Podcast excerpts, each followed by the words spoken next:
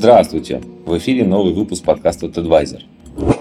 Сегодня речь пойдет о российском розничном рынке. Он активно развивался последние несколько лет, а пандемия коронавируса в 2020 году послужила мощным толчком для развития цифровой инфраструктуры ритейла. На вопросы журналиста TEDvisor о текущем состоянии розничного рынка в России, о его технологической зрелости, об успешных бизнес-кейсах, ответил Марк Ройберг, управляющий партнер компании Novartis, обладатель крупнейшего портфолио проектов внедрения SAP по различным направлениям ритейла. Приглашаю вас послушать это интервью.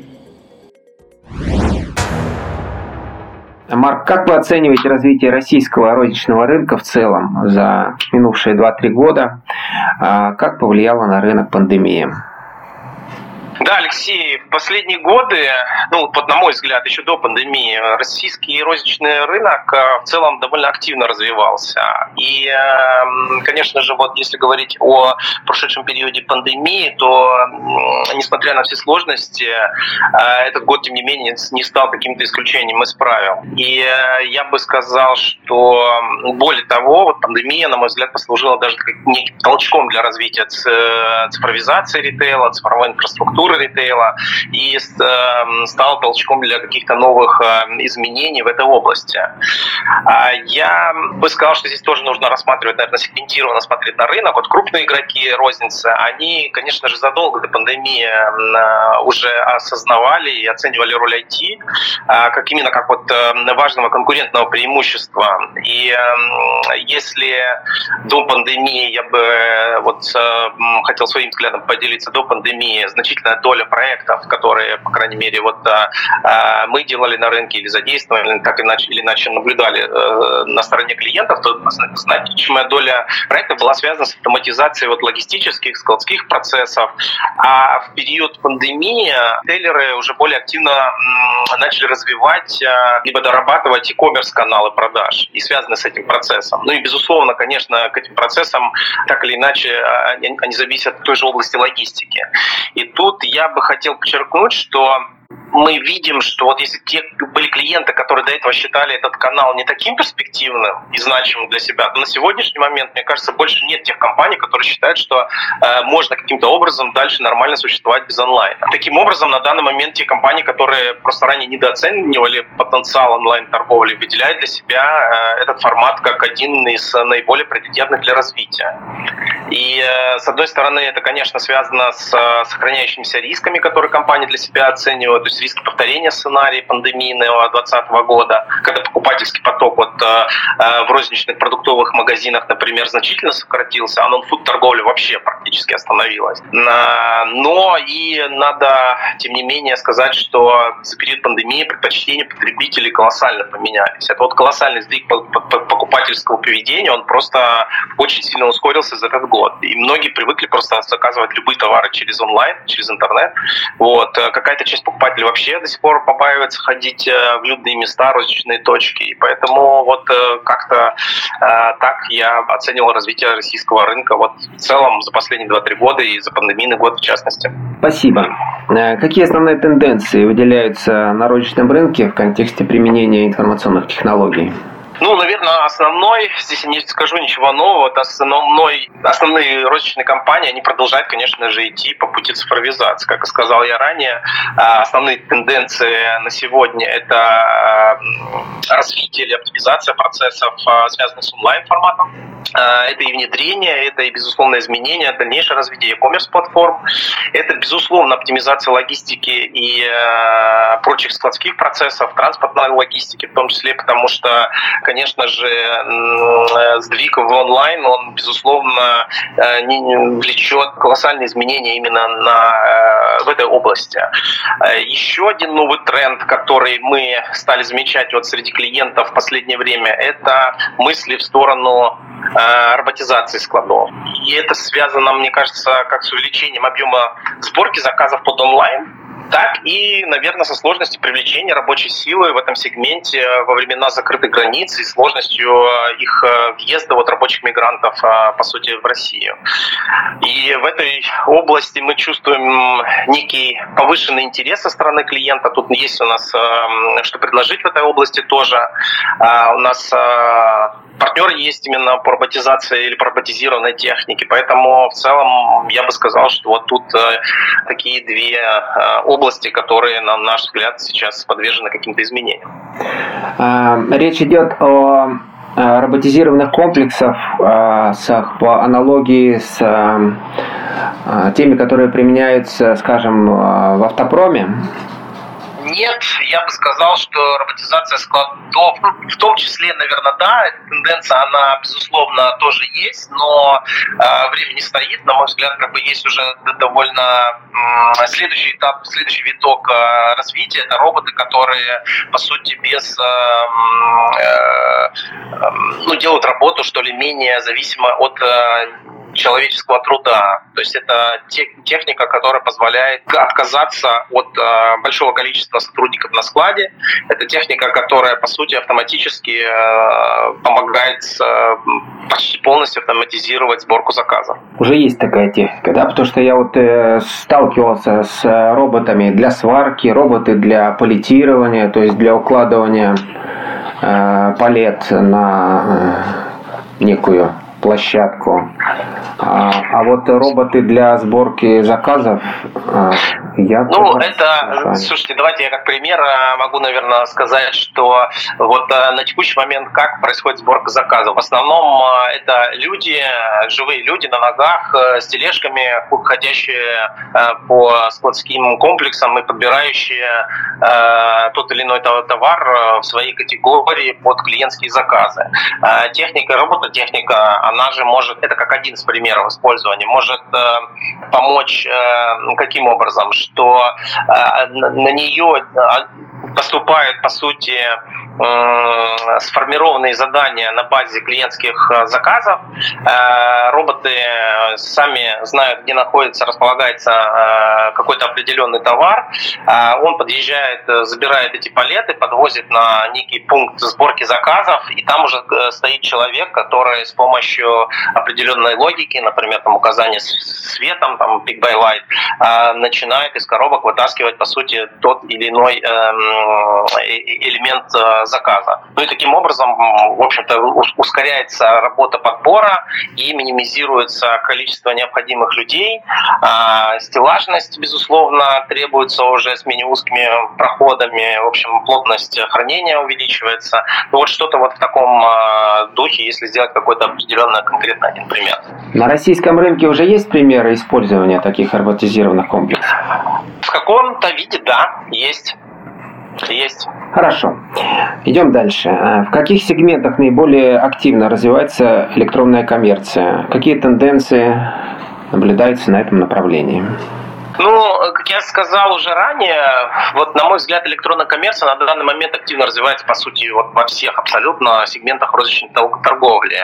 А, мне, мне кажется, вот последний год э, в этой пандемии, он, ну вот наглядно продемонстрировал всему бизнесу, э, что без э, развитого онлайн-канала сохранять, тем более наращивать объем продаж практически невозможно. И э, мы видим, что, по сути, доля тех покупателей, которые вот ну, предпочитают совершать покупки онлайн, продолжает расти.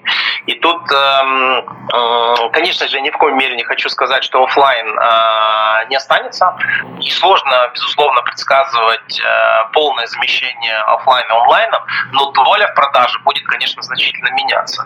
А, это, наверное, какая-то тенденция, которую ну, наблюдают, по сути, все игроки рынка. Основная тенденция, если говорить эм, про e-commerce, эм, то основная тенденция, она связана со сроками реализации этих проектов. А, а, но надо не забывать, что также набор вот, технологический ну, технологии имеют сейчас решающее значение. Это скорость изменения, это гибкость технологий в разработке, это в целом технологический стек продуктов. Вот я думаю, это важны те элементы при принятии решений со стороны клиента. А что касается партнеров, эм, ну, то ритейлеры, на мой взгляд, выбирают технологических партнеров, чей опыт и экспертиза позволяет э, реализовать эм, такого рода проекты качественно, в сжатые сроки. Здесь ничего, наверное, не изменилось.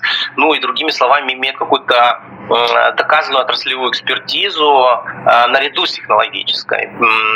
Причем ту, которая уже подтверждена опытом на рынке, а не только, там, не знаю, красивыми слайдами, либо низкой ценой предложения, либо еще чем-то. Ну вот, э, наверное, так.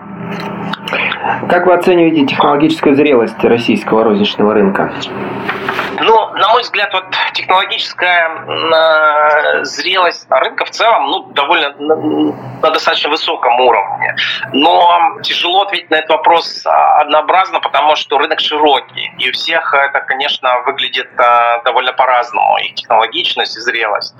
Тут поэтому надо, наверное, по-разному рассматривать в целом рынок, смотреть, что лидеры рынка, крупные игроки, они, безусловно, очень технологичные. Они задают тренды, очень много вкладывают в какие-то новые темы, в большей мере способны удовлетворить э, довольно разбалованного покупателя.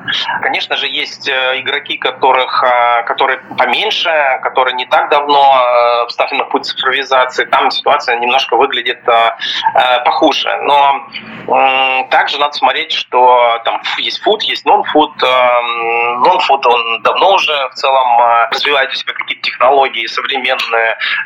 Фуд до сегодняшнего или там до недавнего момента исключительно был сконцентрирован на офлайне.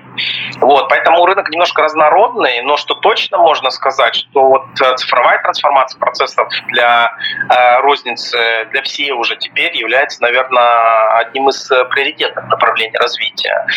И э, с одной стороны, ну, это безусловно во многом связано с высокой конкуренцией, в данном сегменте мы видим э, в последнее время, что рынок э, агрегируется, игроки покупают э, дополнительные сети, то есть эта конкуренция, она по сути будет усиливаться, и в борьбе за потребителей ритейлерам просто приходится совершенствовать цифровые решения, сервисы, постоянно адаптировать их под потребности этого клиента, под меняющиеся потребительские привычки.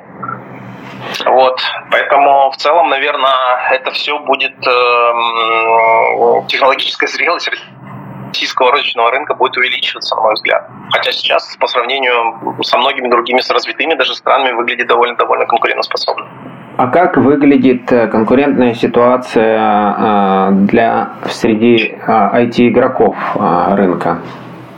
Ну, эм, знаете, я не хочу сказать, что времена плохие для IT-игроков, но, тем не менее, я бы их назвал непростыми непростые, потому что отчасти они где-то находятся на каком-то переломе. И как в любые вот непростые времена на рынке, а, остаются наиболее зрелые, сильные компании с наработанной репутацией. И тут э, наблюдается тоже некая а, консолидация, что ли, рынка, когда действительно вот э, люди с какой-то определенной экспертизой, с определенным багажом знания, они развиваются и растут. Те компании, которые не смогли за эти года найти какую-то свою нишу, э, свою уникальность, они, на мой взгляд, э, обречены на какое-то более существование, более каком-то ну, в общем, я думаю, они пропадут, другими словами. Вот. Спрос в целом на эти услуги по-прежнему высокий. Я бы сказал, что за время пандемии он а, значительно вырос, но заказчик а, более тщательно подходит к выбору партнера по внедрению. Внимание, внимательно изучает и, а, с одной стороны, решения, предлагаемые партнером, стек технологический, который предлагает партнер, но смотрит, безусловно, конечно, на опыт, на проекты, которые были реализованы командой и которая предлагает э, какие проекты внедрения. Ну и по сути, если резюмируя, то опыт интегратора сейчас является ключевым конкурентным преимуществом. И какие решения предлагает компания Novartis ритейлерам для автоматизации бизнес-процессов процессов на базе SAP? Если говорить о, конечно, рознице и нашем опыте, то Наварди здесь обладает, на мой взгляд, крупнейшим портфелем проектов внедрения SAP по различным абсолютно направлениям, то есть, по, по сути, по всей линейке. И это e-commerce, и это системы автоматизации процесса взаимоотношения с клиентами, то есть так называемые CRM-системы, это и цифровой маркетинг, и, не знаю, управление складами, транспортная логистика, финансовый, управленческий учет, там, контур товародвижения, ассортимент, товар, финансовое планирование. По сути, все, все, все а, процессы, которые так или иначе есть у ритейлера, здесь у Навардиса самый, наверное, значимый опыт, а, а, по крайней мере, что касается продуктов вендора SAP. Также мы в числе решений, которые успешно внедряем в ритейле, предлагаем наше преднастроенное решение на Vardis Retail. А если говорить э, в целом о спектре услуг, которые мы предлагаем, то я бы также отметил, что мы стремительно развиваем сервисы предоставления услуг по э, заказной разработке, ну, таких как например, э, в области построения или развития микросервисной архитектуры у клиентов. Поэтому в целом некий цикл работы с клиентом у нас в этом плане закрытый. А, расскажите, пожалуйста, немного подробнее о Навардис Retail. Э, что из себя представляет оно, а какие преимущества? Да, ну, Навардис Retail это, по сути, преднастроенное решение э, ERP на основе программного продукта SAP Retail а, целью его, конечно, является автоматизация всех ключевых бизнес-процессов для розницы. А, ну, решение обладает, э, конечно, довольно широкой функциональностью, которая наряду с базовыми процессами SAP Retail включает поддержку каких-то дополнительных бизнес-процессов, характерных именно для российских розничных сетей. Ну, как пример могу назвать, не знаю, учет комиссионной торговли, там, сквозной учет по договорам с поставщиками, учет грузовых таможенных декларации, печать дополнительные какие-то печатные формы и много-много другое. То есть это тот опыт, тот багаж знаний, который мы приобрели за последние 15 лет, работая на рынке автоматизации российских э, розничных сетей. Мы весь этот опыт э, запаковали в так называемое преднастроенное решение, полностью его задокументировали. Э, полный, он, он, он имеет полный набор инструкций. И тут нужно сказать, именно поэтому внедрение может происходить намного быстрее, быстрее и дешевле, конечно, чем внедрять с нуля. А как уже мы сегодня много говорили, до этого скорость э, изменений на сегодня это, по сути, ключ к успеху любого ритейлера. А, поговорим об опыте э, компании. Сколько проектов в сфере ритейла реализовано всего и, скажем, в прошлом году? Ой, ну всего я, конечно, цифру сейчас такую не скажу, это очень э, много, потому что э, мы, по сути, лидер по внедрению решений на базе SAP в российском ритейле. Э, среди э, вот наших клиентов такие крупные розничные сети, как э, Лента, Nvidia Eldorado, Globus, Spar, Помус, Ревгош, э, МТС Ритейл, Азбука Вкуса, Связной, Детский мир, Мегафон Ритейл, ну и многие многие другие компании, которые являются нашими клиентом, клиентами. Э, если говорить о проектах, которые Навардис реализовал в прошлом году для ритейла, их было несколько. Э, ну, например, мы запустили сервис заказа и самовывоза товаров э, в сети кибермол гипермаркетов лента. Это если говорить как раз-таки о e-commerce. А, автоматизировали распредцентр в розничной сети МТС. А, завершили проект внедрения системы ERP с Фухана и отраслевого как раз-таки решения на Вардис Retail в уральских розничных сетях а, Молния и Спар. В данный момент отвечая на вопрос, работаем над проектами для торговых сетей «Магнит», «Глобус», ну и ряд других. Это точно далеко не все примеры работы с нашими клиентами за последнее время. Точно то, что, наверное, пришло сейчас в голову. Э, можно предположить, что проекты компании э, в ритейле это они очень разнообразные по сути, да. Наверное, это не всегда комплексная сквозная автоматизация. Да, конечно, все верно. Все очень сильно зависит от э, того, что на сегодняшний, чем на сегодняшний момент располагает каждый конкретный клиент, то есть какая у него цифровая э, либо IT-инфраструктура, э, какие у него, безусловно, потребности, что он хочет поменять, где у него на сегодня болит, как говорится. Но мы внедряем здесь как решение для комплексной автоматизации компании, так и, безусловно, эм, для автоматизации отдельных участков. Ну, например, система управления складом, складом, как я вот сказал, там несколько примеров до этого, тот же самый МТС, система планирования транспорта, там, развитие канала электронной коммерции или маркетинг. А, а, ну и, как э, тоже уже заметил ранее, помогаем развивать микросервисную архитектуру у клиентов. То есть это действительно все а, зависит от потребностей каждого конкретного клиента и уровня его, по сути, цифрового развития. Насколько критичными и болезненными являются вот в таких случаях, когда речь идет об автоматизации отдельных участков, проблемы интеграции с другими, с решениями других вендоров? Как они решаются?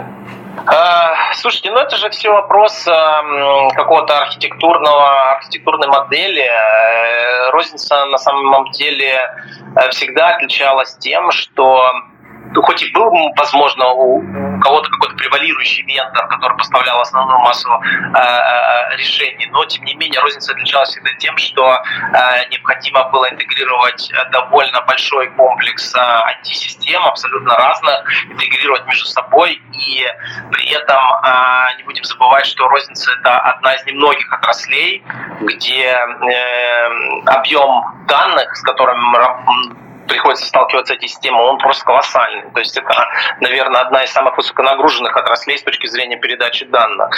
Поэтому вопрос интеграции, он, конечно же, не новый, он стоял, а, он был всегда. На то есть определенный набор технологических решений, которые помогают, по сути, делать эту интеграцию. Конечно же, где-то эта интеграция нативная, если мы говорим о разных решениях от одного вендора. Вот. Но, опять же, ничего здесь э, как бы нового сверхъестественного нет, когда мы интегрируем эм, э, разнородные системы между собой. Есть на то технологический инструмент. Понятно. Так или иначе, эти вопросы технические, они все решаемые и решаются. Безусловно, да, безусловно. Угу. А с какими технологическими организационными проблемами сталкивается ритейлер при организации или развитии э, электронной коммерции? Ну, в процессе развития этого направления а, перед ритейлерами появляется какой-то ряд а, новых задач, а, связанных с моделированием всех этапов онлайн-покупки и выстраиванием бизнес-процессов. Помимо внедрения e-commerce решения, где должен быть реализован простой удобный для пользователя интерфейс, конечно же, важно учитывать этапы комплектации, доставки товаров, которые, в свою очередь, связаны со складскими и логистическими процессами. И это важно, конечно же, понимать. Ведь если в процессе, в процессе комплектации корзины, например, а, информация о доступности товара не будет синхронизирована, с остатками, а, то получатель, покупатель в итоге не получит свой товар а, либо полностью, либо заказ в полном объеме не получит. И сбои в работе службы доставки могут сформировать у покупателя, по сути, не то впечатление от покупки в онлайн-канале, которым хотел бы добиться ритейлер. А, поэтому при работе над проектом внедрения e-commerce платформы, вот на мой взгляд, команда проекта со стороны как партнера, так и со стороны ритейлера, они должны вот тщательно прорабатывать весь комплекс этих процессов. я думаю, что вот в этом ключ. То есть нельзя абстрагированно смотреть просто на какой-то кусок автоматизации в области онлайна и при этом а, не а, брать в учет те изменения, необходимые для формирования вот этой цепочки end-to-end. Ясно. Какие э, проекты в ритейле из реализованных э, в прошлом году и в первые месяцы этого года вы могли бы назвать как наиболее интересные в портфеле компании? Ну, наверное, наиболее запоминающимся проектом от э, прошлого года стал проект внедрения сервиса заказа самовывоза в компании «Лента», как я уже сказал ранее. Потому, почему? Э, ну, проект был запущен ну, вообще в рекордные сроки. Всего за два месяца. При этом, надо сказать, что формат работы был абсолютно удаленный, поскольку пандемийные ограничения уже начались. Мы запустили совместно с компанией «Лента» сервис Click and Collect. Э, сначала в нескольких гипермаркетах, а впоследствии масштабировали решение абсолютно на всю сеть. И, насколько нам известно, это единственный проект из портфеля Sub Customer Experience, реализованный за подобные сроки. Вот вообще, по-моему, во всем мире. Наверное, вот это самый запоминающийся проект. Он был высоко оценен, кстати, на ежегодной премии Sub Quality Awards 2021. По итогам э, этой, этой э, премии компания Лента стала победителем как раз-таки в номинации «Цифровая эволюция». Вот. Еще один интересный и э, масштабный проект, который стартовал в конце прошлого года, это э, внедрение системы управления складами на базе SAP EVM в международной торговой сети «Глобус». Чем он примечателен? Тем, что цифровое решение э, будет реализовано абсолютно на всех площадках поочередно в тех странах, в которых э, работает компания «Глобус», а именно Россия, Германия, Чехия. Вот, наверное, эти два проекта я бы хотел каким-то образом сейчас выделить как э, довольно интересный, чем-то запоминающийся кейс. Спасибо. А каковы планы компании по развитию ритейлового направления бизнеса? Вот на Вардис мы уже на протяжении там, 15 лет э, так или иначе э, работаем с э, лидерами российского ритейла. Конечно же, надеемся, что в дальнейшем мы продолжим это сотрудничество с текущими клиентами, наработаем новых. Надеемся, что вот количество российских ритейлеров, которых мы помогаем, будет продолжать увеличиваться. Дальше время покажет. Мы двигаемся здесь за клиентом. Все потребности, наверное, которые возникают на рынке у клиентов, мы стараемся своей экспертизой здесь поддержать.